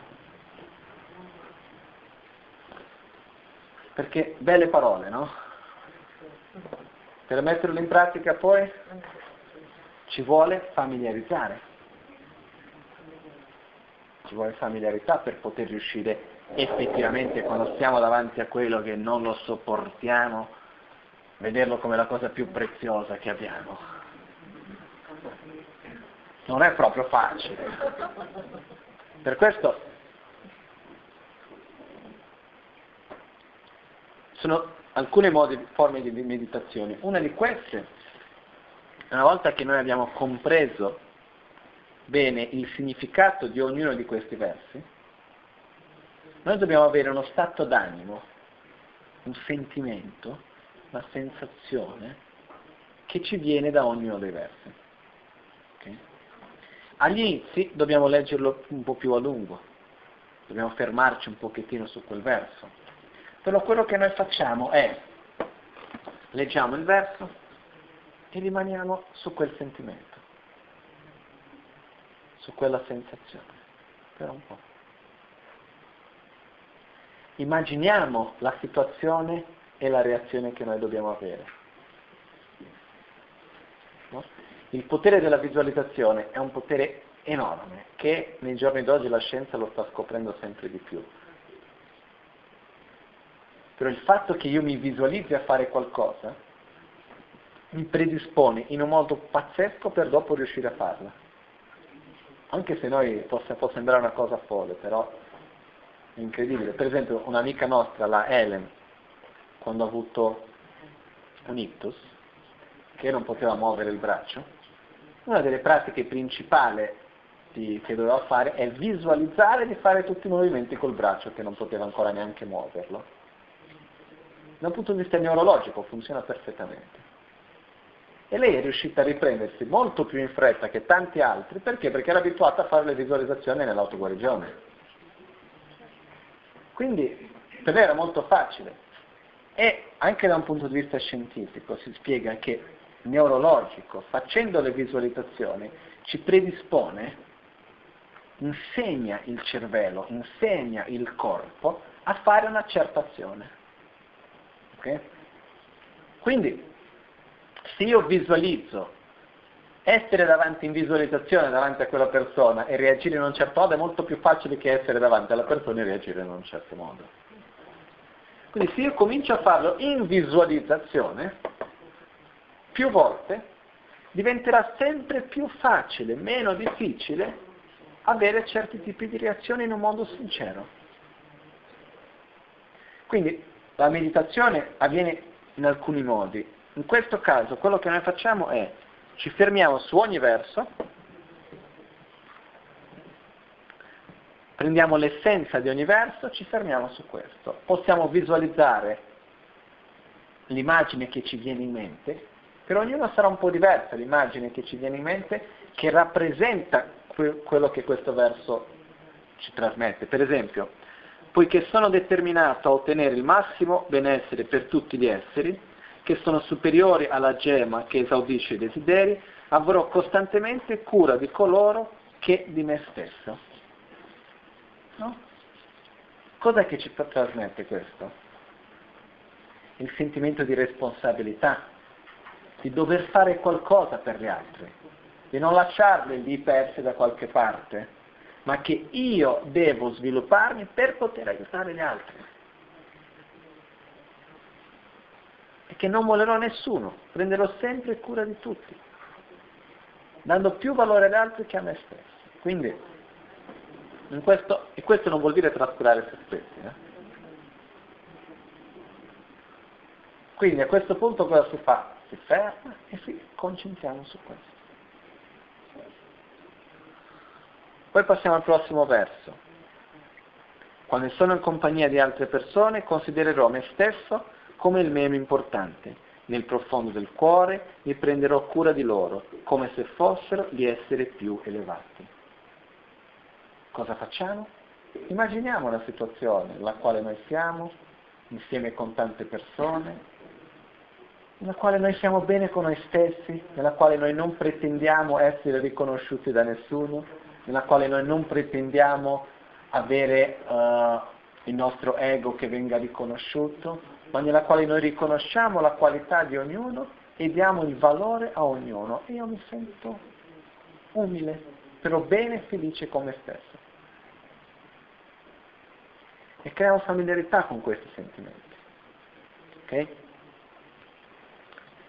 Esaminando con attenzione la mia mente in tutte le azioni che compio, affronterò ed eliminerò al suo primo apparire ogni difetto mentale prima che possa nuocere a me stesso e agli altri.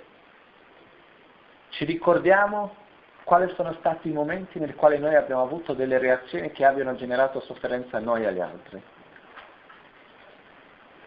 Osserviamo in che modo è nata quella nostra azione. Qual è stata la ragione, qual è stato il sentimento che ha scatenato quell'azione. E in questo modo andiamo ad analizzare e dire, ok, io non devo più lasciarmi prendere. Quindi quando sarò davanti a situazioni che vedo che ci sono i miei sentimenti, come la rabbia e così via, devo usare gli antidoti.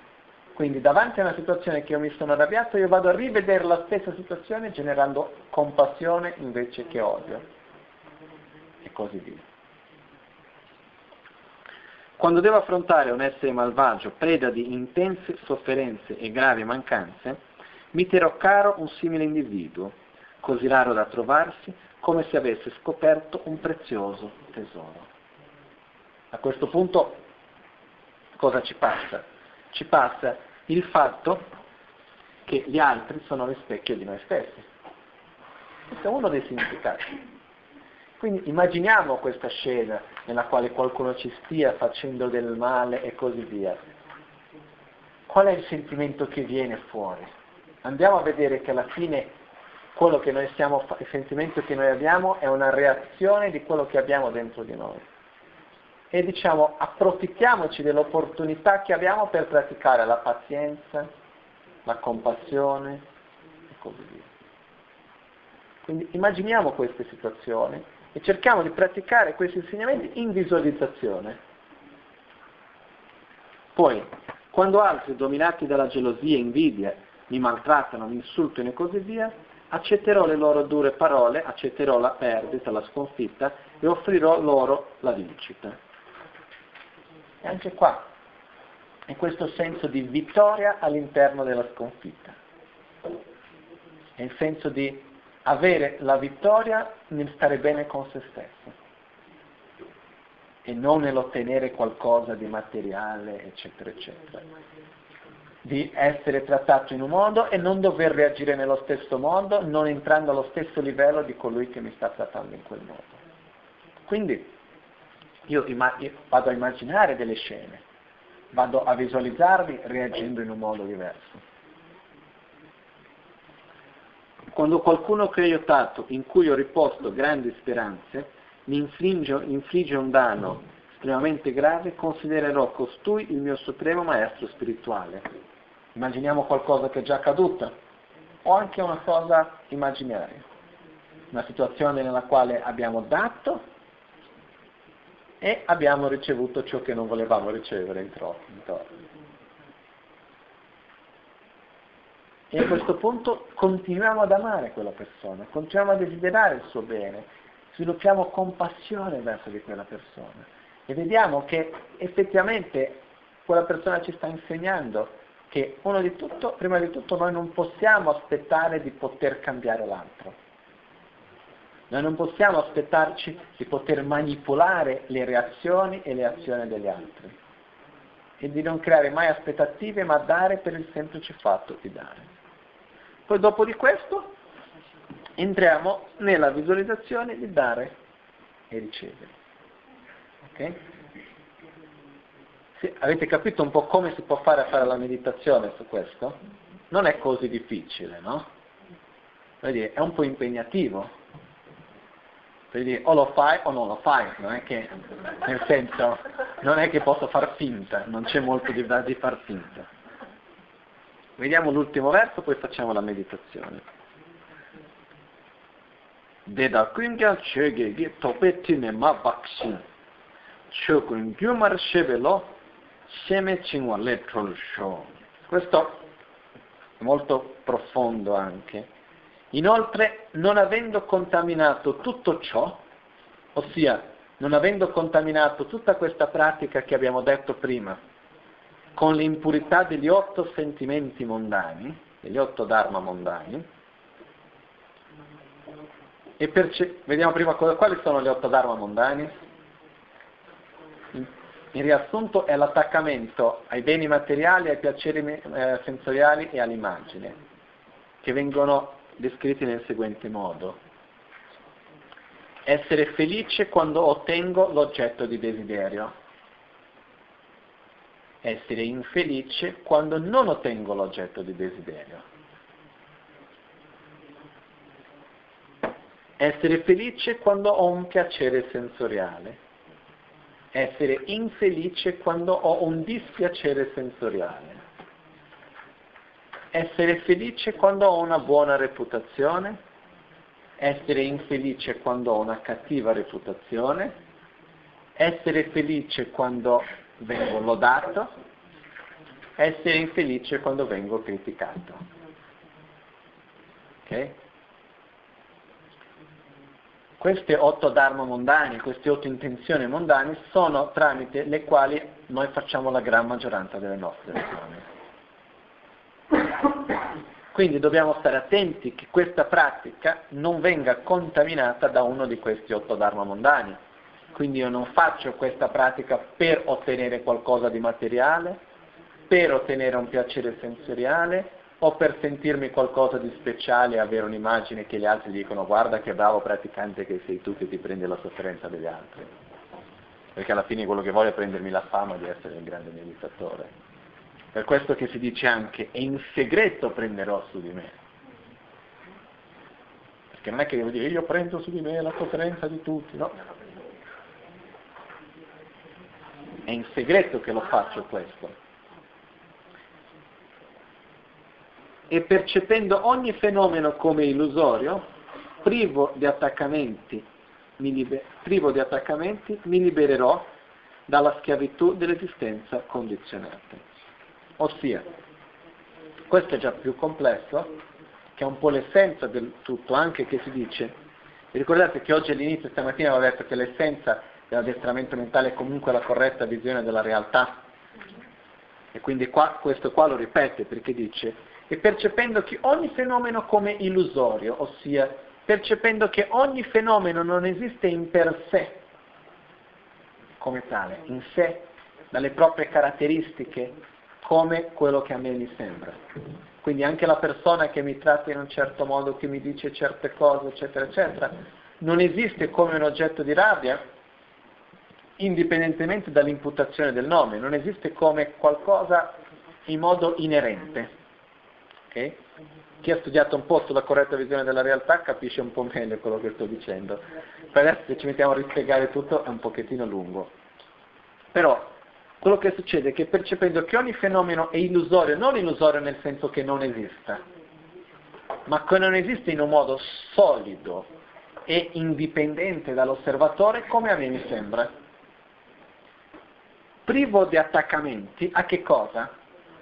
Privo di attaccamenti alla mia propria visione della realtà. Privo di attaccamenti al fatto di aggrapparmi a che le cose devono essere come li vedo io, no? Toppe time ma bakshin chogun gyumar shebelo sheme chimwar cholorsho. Quindi è anche questo attaccamento in verità eh, si intende dire è l'aggrapparsi, fa riferimento all'aggrapparsi alla visione erronea, che è l'aggrapparsi alla visione dell'eternalismo, che i fenomeni esistono solo di per sé, che l'oggetto di rabbia è un oggetto di rabbia e non si discute, che non può avere un'altra esistenza e così via. Quindi, in questo modo, io mi libererò dalla schiavitù del samsara. Per questo, se noi vediamo bene, alla fine è un metodo per fare che cosa? Per sconfiggere il nostro egoismo perché è tramite la sconfitta del nostro egoismo che possiamo effettivamente essere di più beneficio per gli altri anche. Per questo quello che accade è dobbiamo avere una profonda ma profonda sincerità con noi stessi tutto. Se no siamo qua a prenderci in giro uno l'altro. Eh? Noi possiamo anche prendere un punto di questo e portarlo avanti. Ma domani vi porterò un altro testo che è un po' più specifico su alcune cose. Per esempio, mai aspettare il momento giusto per la vendetta. Uh, non cercare di colpire gli altri nei suoi punti più deboli. Non cercare di colpire gli altri nei suoi punti più deboli. Uh, ci sono alcune cose che vengono dette così in quest'altro testo che è un po' più diretto su alcune cose, no? Comunque, la cosa più importante qua è veramente di avere la sincerità su questo, ma è di capire il perché. Qua non c'è nessun dogma che ti dice dovete essere così, ma è che noi dobbiamo comprendere effettivamente che la radice della nostra sofferenza viene dal nostro egoismo. La radice di tutte le problematiche e sofferenze che noi abbiamo nel mondo viene dal nostro egoismo. Noi non possiamo cambiare il mondo, ma possiamo cambiare una parte del mondo, cambiando noi stessi, effettivamente. Non possiamo cambiare i nostri genitori, i nostri figli, sore- fratelli, sorelle, eccetera, eccetera, amici, però possiamo cambiare noi stessi. Cambiando me stesso io cambio una parte di mia famiglia, quindi cambio mia famiglia. No, quando abbiamo parlato dell'interdipendenza abbiamo detto che non esiste nessuna unità che esista in un modo indipendente delle sue parti. L'unico modo per trasformare l'unità è trasformando le parti. Se io cambio una parte, automaticamente ho cambiato l'unità. Quindi se io cambio me stesso, ho cambiato le unità delle quali io faccio parte. Effettivamente. Per questo deve essere una cosa con una profonda sincerità nostra per trasformarci interiormente, non solo una cosa nella quale, ah che belle parole, carino. No, fino a quel punto sono tante belle parole, sono tante cose che sono belle parole, no? Uh, ok, adesso facciamo un po' di meditazione per cercare di familiarizzare un pochettino la nostra mente. Um, o se no facciamo una cosa, recitiamo il verso una volta prima, poi facciamo una piccola pausa e poi torniamo per fare la meditazione che così possiamo fare la meditazione con più calma, visto che sono già da quasi due ore che siamo qua. Voi siete tutti molto pazienti, molto dedicati, però no? io mi ricordo di uno dei miei maestri, Geshe Jampatekcho, che i miei altri maestri che erano comunque suoi discepoli, entro virgolette, si lamentavano, dicevano, no, quando andavo da lezione da lui dicevo no, andare a lezione da lui è bravissimo, però non si ferma mai può durare delle ore, 4-5 ore, lui poteva andare avanti senza nessun problema. No? E ogni tanto io mi sento un po' così perché vado avanti, poi quando guardo sono passate tre ore e mezza, non lo so, e non mi sono fermato. Vabbè, io sono abbastanza abituato, quindi per me è una cosa, però è anche importante ogni tanto fermarci un attimino. No?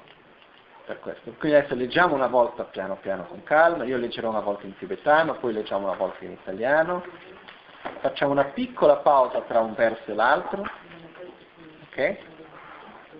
Solo semplicemente cercando di assorbire il significato, senza fermarci per meditare specialmente, però cercando di assorbire un pochettino il significato. Bene.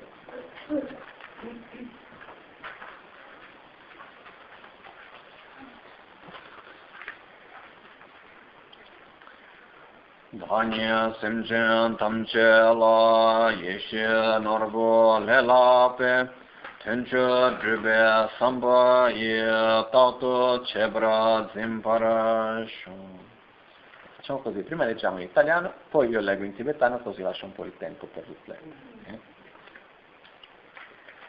Poiché sono determinato a ottenere il massimo benessere per tutti gli esseri, che sono superiori alla gemma che esaudisce i desideri, avrò costantemente cura di loro che di me stesso. Danye semchen tamche la yeshe norbo le la ke tenche drube sampaye takto chebra zimpare sho. Quando sono in compagnia di altre persone, considererò me stesso come il meno importante e nel profondo del cuore mi prenderò cura di loro, come se fossero gli esseri più elevati. Canto sudan tropezze, dani kun le mentashin, shen la samba takpai chokto chebara zimpara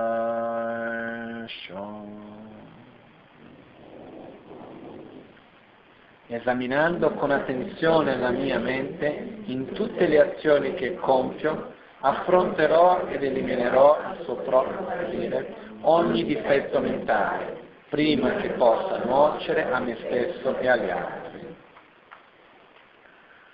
Chelan kunto rangyola, tokchin nyomo kemata, dashen maron chepena, senta donne dokpar shon. Quando devo affrontare un essere malvagio, preda di intense sofferenze gravi e mancanze, mi terrò caro un simile individuo, così raro a trovarsi come se avesse scoperto un prezioso tesoro.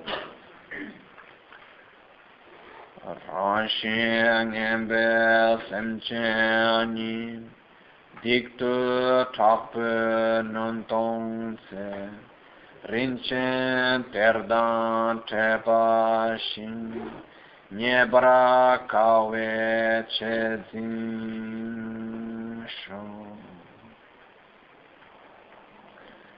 Quando altri, dominati dalla gelosia, mi maltrattano, mi insultano e così via, accetterò le loro dure parole e offrirò loro la vittoria. Dala shenge chato ki shekura laso mirik pen. Kyonka rangi lemba dang gyaka shen la ulvare shon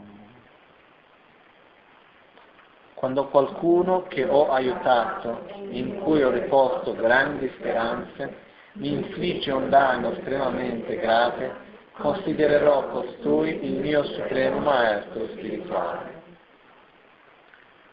Kala dagi pentaktam rewa chewa kangshiki shinto miri nechena shenyen tamba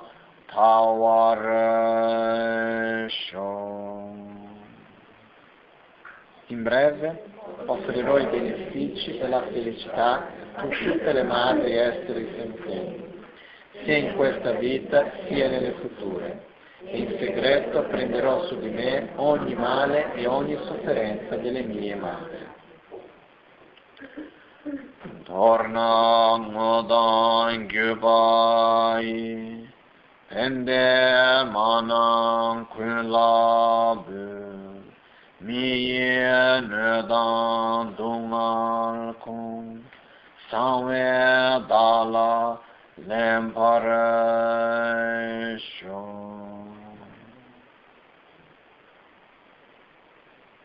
Inoltre, non avendo contaminato tutto ciò con l'impurità degli otto sentieri mondani e percependo ogni fenomeno come illusorio, privo di attaccamento mi libererò dalla schiavitù dell'esistenza condizionata. Deda kungyan chekye tope trime mabakshin chukun gyumara shebe lo sheme chingwa le tro la sho chancho semcho rinpoche ma ke panam ke gyur Panyam parame payam kongne konto pelvar possa la preziosa mente della bodhicitta, che non è ancora nata, sorgere e crescere. Possa quella che è già nata non degenerare e crescere sempre più. Nimo dele tendele, nime kuyan dele kshi, ninsen takto dele pe, kuncho sumke jingelo, kuncho sumke modrupson, concio songhe trasciscio. All'alba o al tramonto, di notte o durante il giorno, possono i tre gioielli concederci le loro benedizioni. Possono aiutarci ad ottenere tutte le realizzazioni e cospargere il sentiero della nostra vita con molti sieni di buon auspicio. Quindi adesso sono le 5, lasciamo un quarto d'ora torniamo, poi facciamo la meditazione e la conclusione.